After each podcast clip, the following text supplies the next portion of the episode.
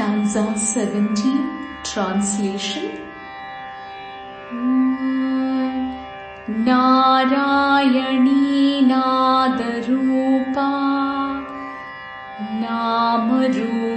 vivarjita. She who is the female counterpart of Narayana, she who is in the form of sound she who has no name or form.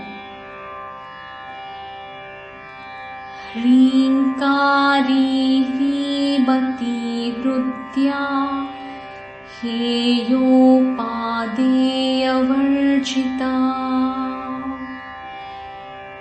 She who is in the form of syllable Hreem, she who is endowed with modesty, she who abides in the heart, she who has nothing to reject or accept.